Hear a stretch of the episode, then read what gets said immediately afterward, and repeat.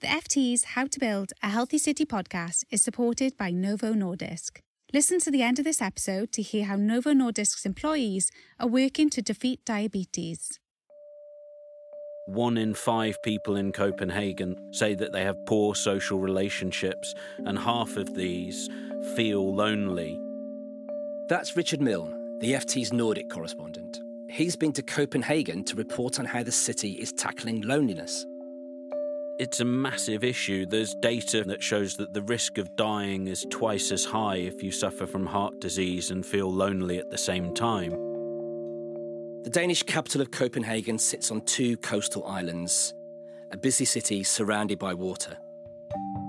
It's full of people cycling over bridges, chatting over coffee and cake during the day, and drinking glasses of wine in the evening, with blankets over their knees during the winter.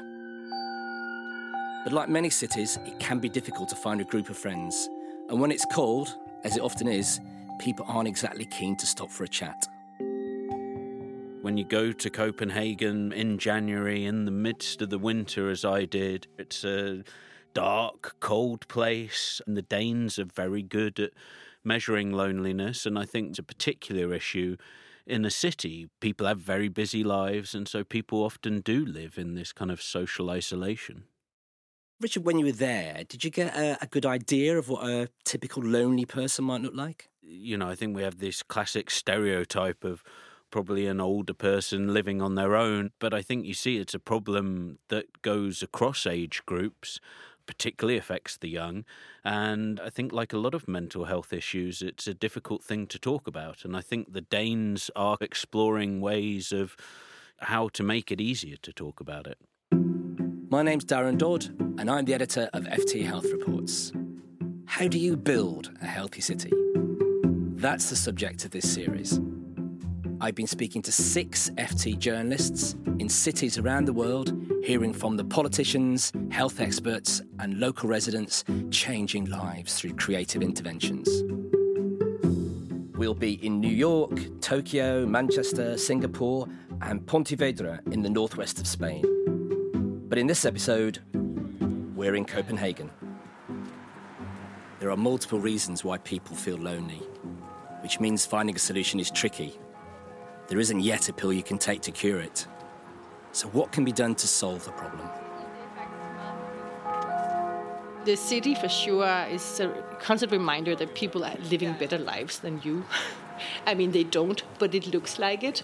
There was a period where I wasn't feeling very good uh, emotionally like uh, and it's just so hard leaving my apartment because i was super lonely and i just didn't feel like on top of my life. And then you had to walk through these people sitting there drinking wine and looking fabulous and having all their friends.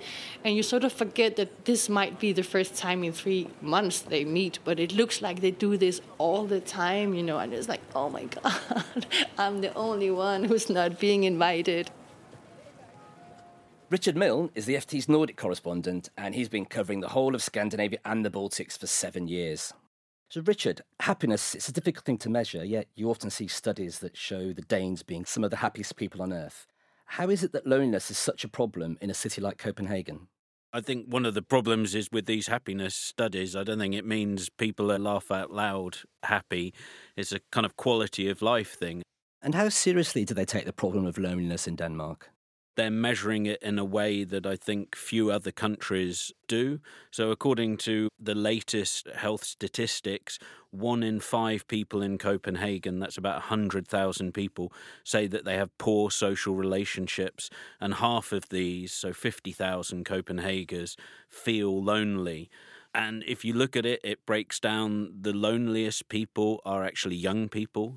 And is there still a stigma with people talking about it, admitting that they feel lonely? Absolutely.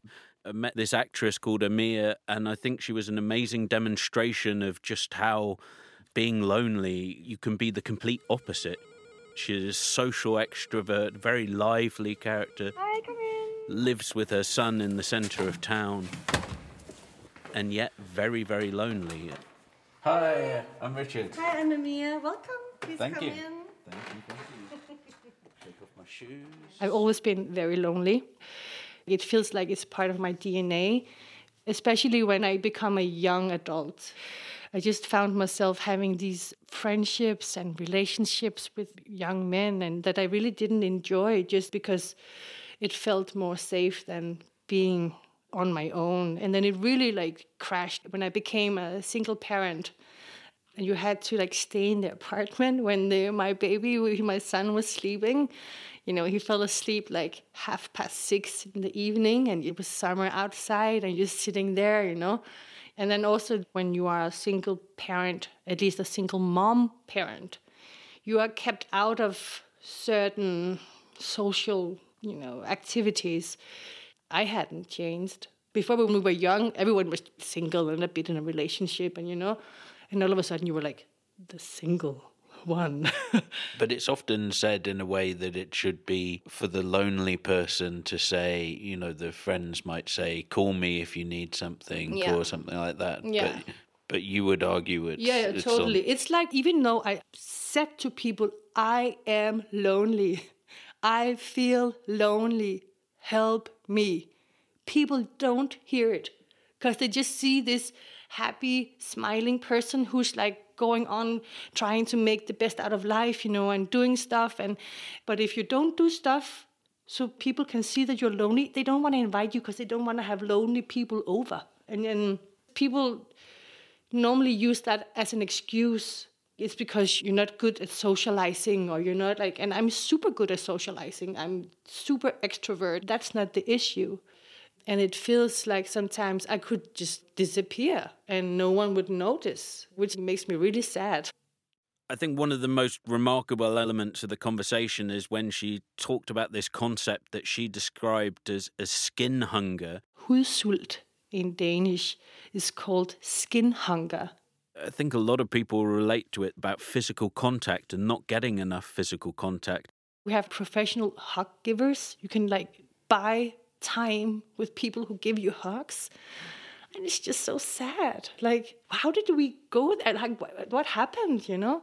We try to describe it or define it actually, because otherwise it becomes difficult to talk about as a subjective, unpleasant feeling that arises from the experience that the relationships you actually have in your life do not correspond to the relationships you would like to have. You could also call it uh, social thirst or social hunger. So, you've also been talking to a loneliness consultant, David Vincent Nielsen. So, what does he do? On the one hand, he's looking at research that comes out. We have this national survey where almost 200,000 Danes every four years they answer a lot of different questions about their lives and their health, including loneliness. And we have some scientists who then try to analyze all this data that comes out, and I think makes us probably the country in the world with the best data on loneliness, which do indicate that loneliness is on the rise. And then he's sort of coordinating that with the mass of volunteers that his association has and trying to put that into practice. So, what did David tell you about some of the causes of loneliness? it's actually a very, very complex matter. Loneliness very rarely exists just in a vacuum. I mean, often the people who are lonely have other issues which may be causing it, you know, unemployment, grief, illness, and then their loneliness can in turn exacerbate some of those problems. And particularly a problem in cities as well. I mean, I remember from my own experience, although I'm from a big city, when I moved to New York, although there's bustle all the time, it can be quite difficult to make contacts and to get to know people. Absolutely. I mean, in a way, I think the stereotype often would be almost sort of rural isolation, isn't it? It's the old couple that lived in the countryside and one of them dies. How does he or she get to the shops or things like that? But actually, in the city, despite the fact that there's so much, or perhaps because of the fact there's so much life around, it's difficult. And I think modern life, everybody's so busy and time poor, and that creates its own difficulties as well. And what about the impact of loneliness on your actual health? What did David say about that? It's a massive issue. There's data from the main hospital in Copenhagen that shows that the risk of dying is twice as high if you suffer from heart disease and feel lonely at the same time. It's a part of a mental health issue, and recent research has also proved that it's something that actually harm your physical health as well. If you feel lonely for a prolonged time, it's actually very dangerous to your physical health as well, and you can die from loneliness.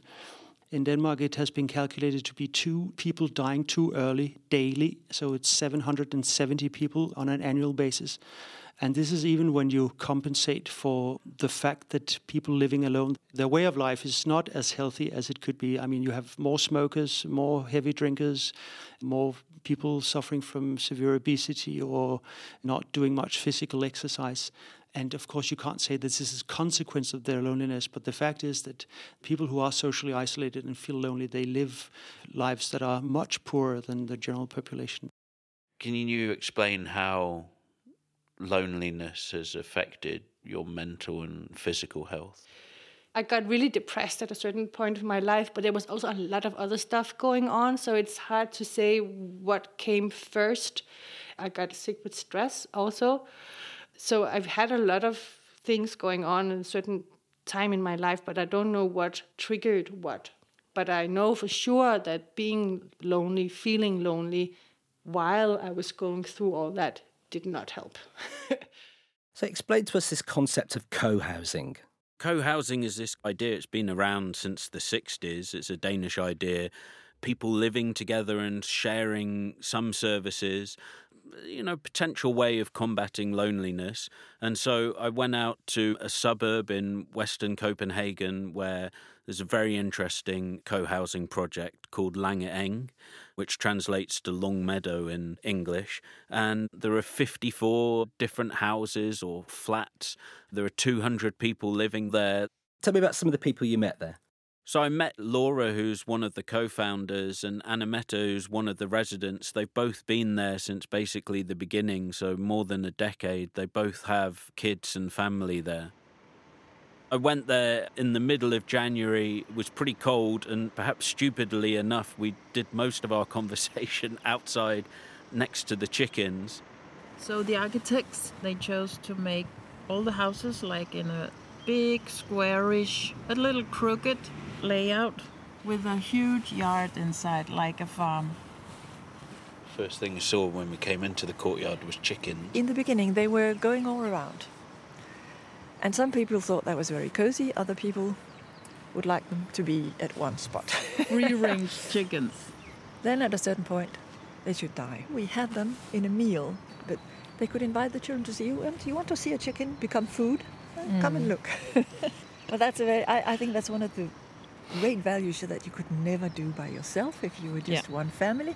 mm. But is that the crux, what you really just said there, that it's things that you can't have if you live on your own. I mean, well, that's I, the, I the basis so. of yeah. Yeah, I think that's very, very much. Uh, so.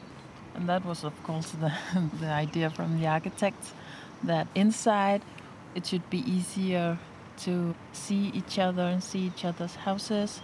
If you have a small child, you can actually just let them loose, and then you can just look after them from the other side of the courtyard. That's so nice. Is this any different to that classic notion of the commune, especially in Scandinavia? It was more about this sense of community, of doing things together, of living a bit more closer together, of solving things together, but then having your own private space. There's a big communal part of it centered around the kitchen. Then there are other communal areas. There's a place where you can do yoga and meditation, and the kids can kick around indoor football. And then there's also this sort of cafe. And so I think this is something that actually almost coming from the ground up rather than the top down. So these are people who want to have kind of more of a connection with people. I mean, we talked about the idea of whether it sort of offered free babysitting because there were 50 other families. One day I saw a neighbor with his cargo bike and like five or six children standing in it, and it looked so crazy and he's just so energetic and effective and happy. And he was just like yeah but you know how many days? I don't have to pick up children when i have so many with me now. It was just it was just amazing. And the idea is also that everybody has to to muck in as we were saying i mean you have to join in. Everybody has to contribute on a daily basis. The most important work is cooking and cleaning. And we actually cook in the common house common meals uh, six times a week.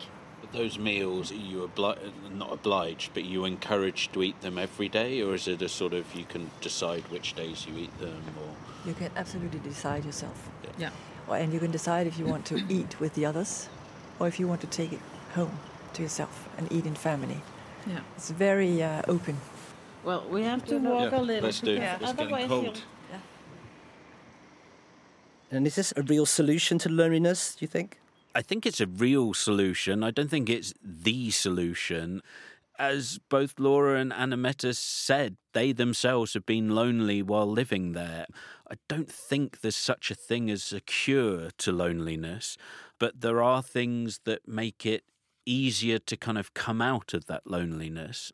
Uh, and that seemed to be very much their experience. When we come back to loneliness, I heard a remark once from one of the others who said, How can it be we're living in a community and I feel lonely? How can it be? And I thought, well, we all do once in a while. So it's not a cure in that way. I think what is the difference is the access is easy, but you still have to have the guts Yeah. and the energy yourself to go out and reach out. I think our community replicates more a smaller village, both the ups and the downsides of that life. The got more gossip, but also uh, people actually follow each other's lives.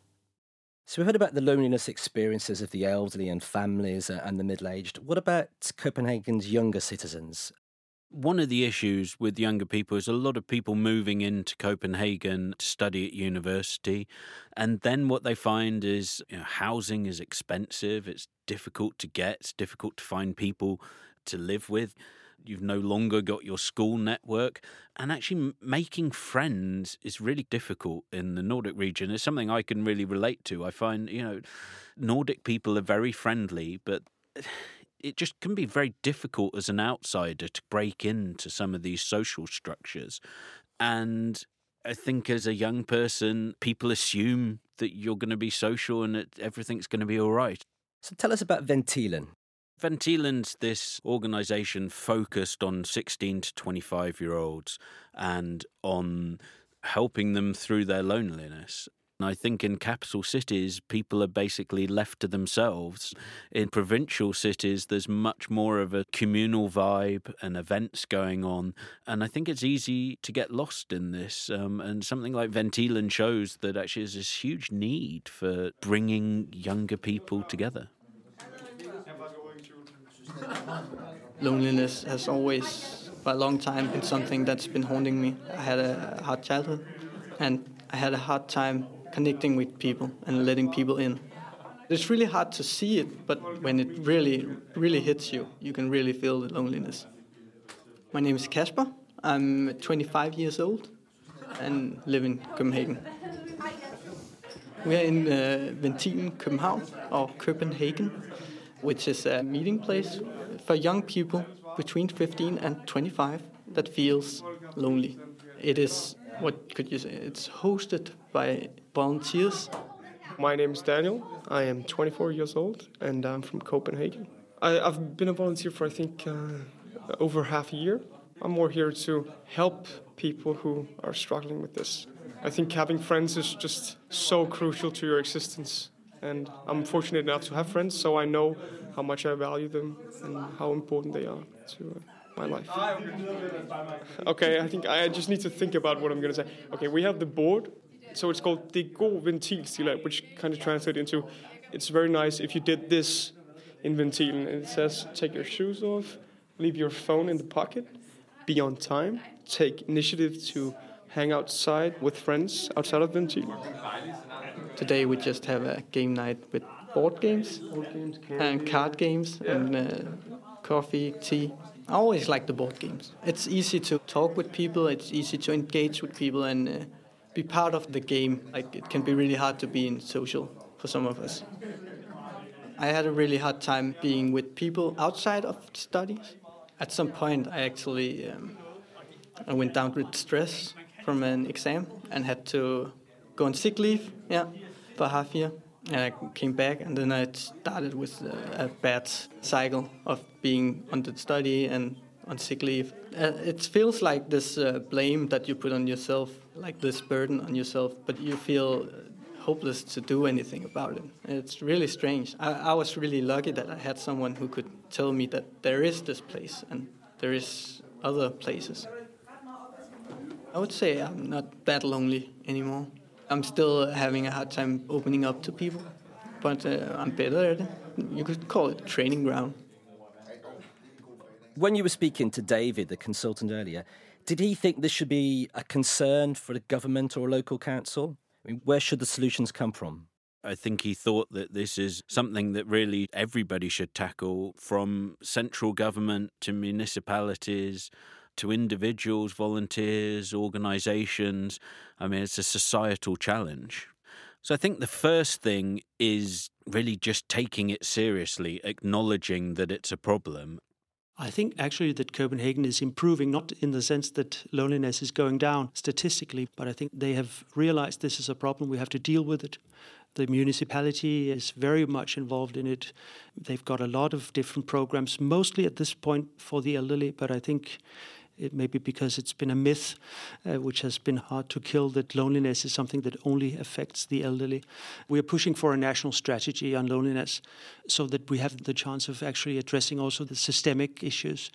And this idea from the English government to have a minister for loneliness, or, or, rather a minister overseeing the coordination between the different ministries and making sure that you don't pass legislation without asking yourself, how does it affect the local community? How does it affect the people's possibility of keeping up their social relationships? But still, there's this problem of gig workers like Amia who'd be kind of buzzing around. Council organised activities wouldn't necessarily help her.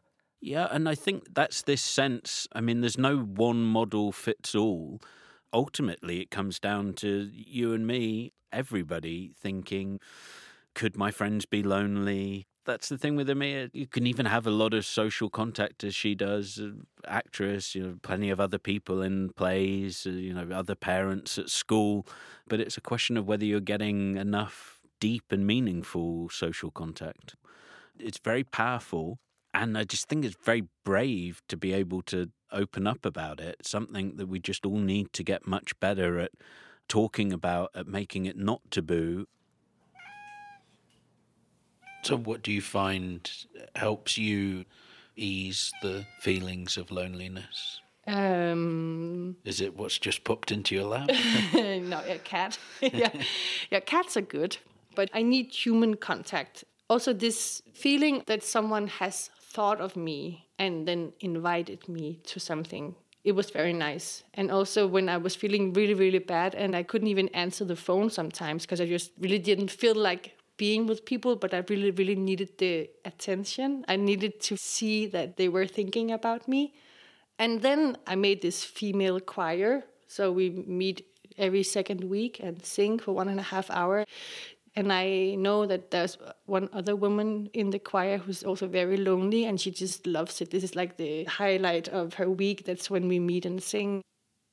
So, yeah, well, relations, you know, feeling that you belong with someone, it's really helped me not feeling lonely.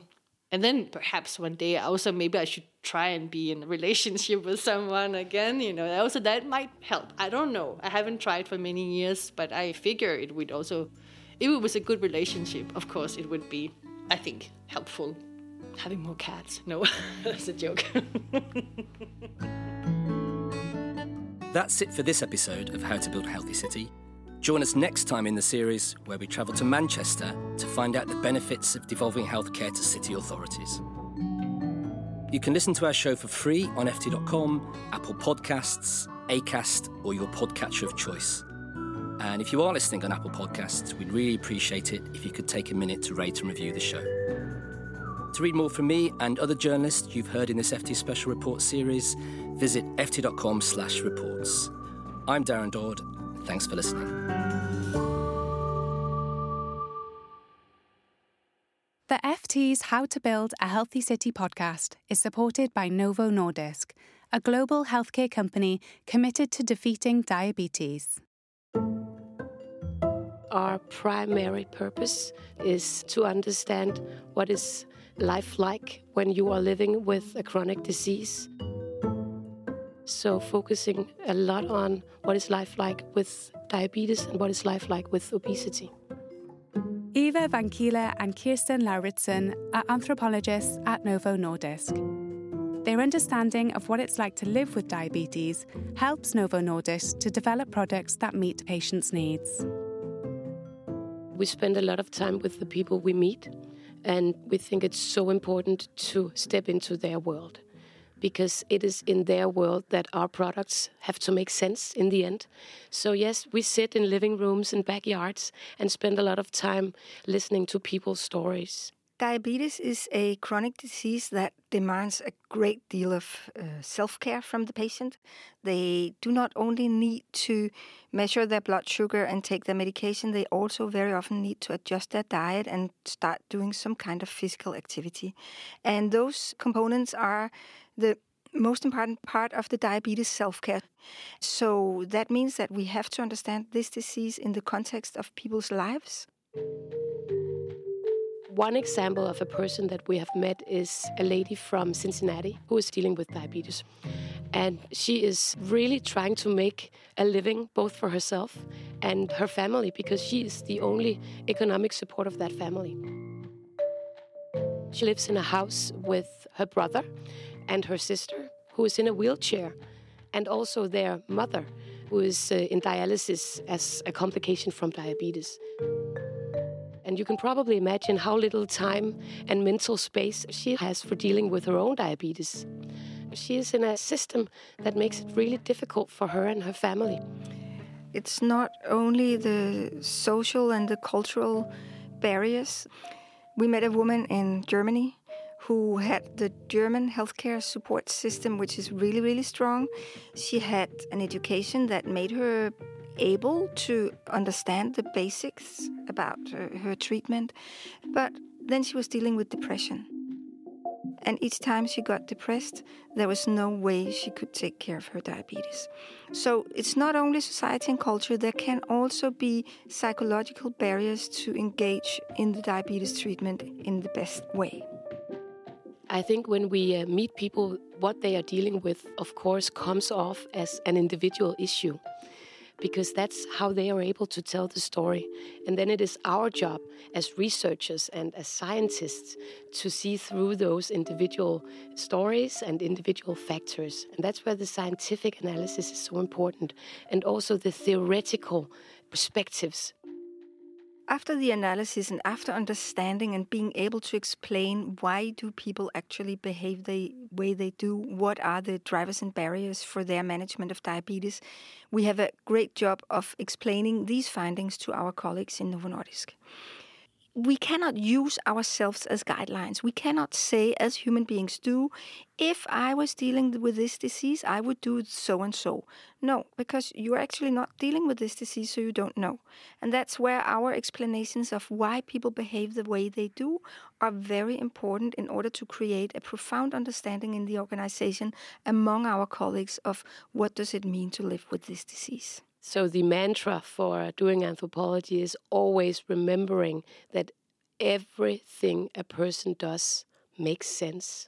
That no matter how meaningless it seems to us, it does make sense. And we have to understand what that sense is about. And a lot of people with type 2 diabetes in many places of the world are dealing with very high level problems in all areas of their lives and may not be able to articulate the reasons for them behaving the way they do. And we see that as our role, understanding them and speaking their voice. I'm Lars Fruergaard Jorgensen, President and CEO of Novo Nordisk, a global healthcare company with more than 95 years of innovation and leadership in diabetes care. This heritage has given us experience and capabilities that also enable us to help people defeat other serious chronic diseases such as hemophilia, growth disorders, and obesity. Part of defeating diabetes means stopping people from getting the disease in the first place. That's why we have started Cities Changing Diabetes with the ambition of halting the rise in diabetes. You can find more at the website citieschangingdiabetes.com. Thanks for listening to the FT's How to Build a Healthy City podcast supported by Novo Nordisk.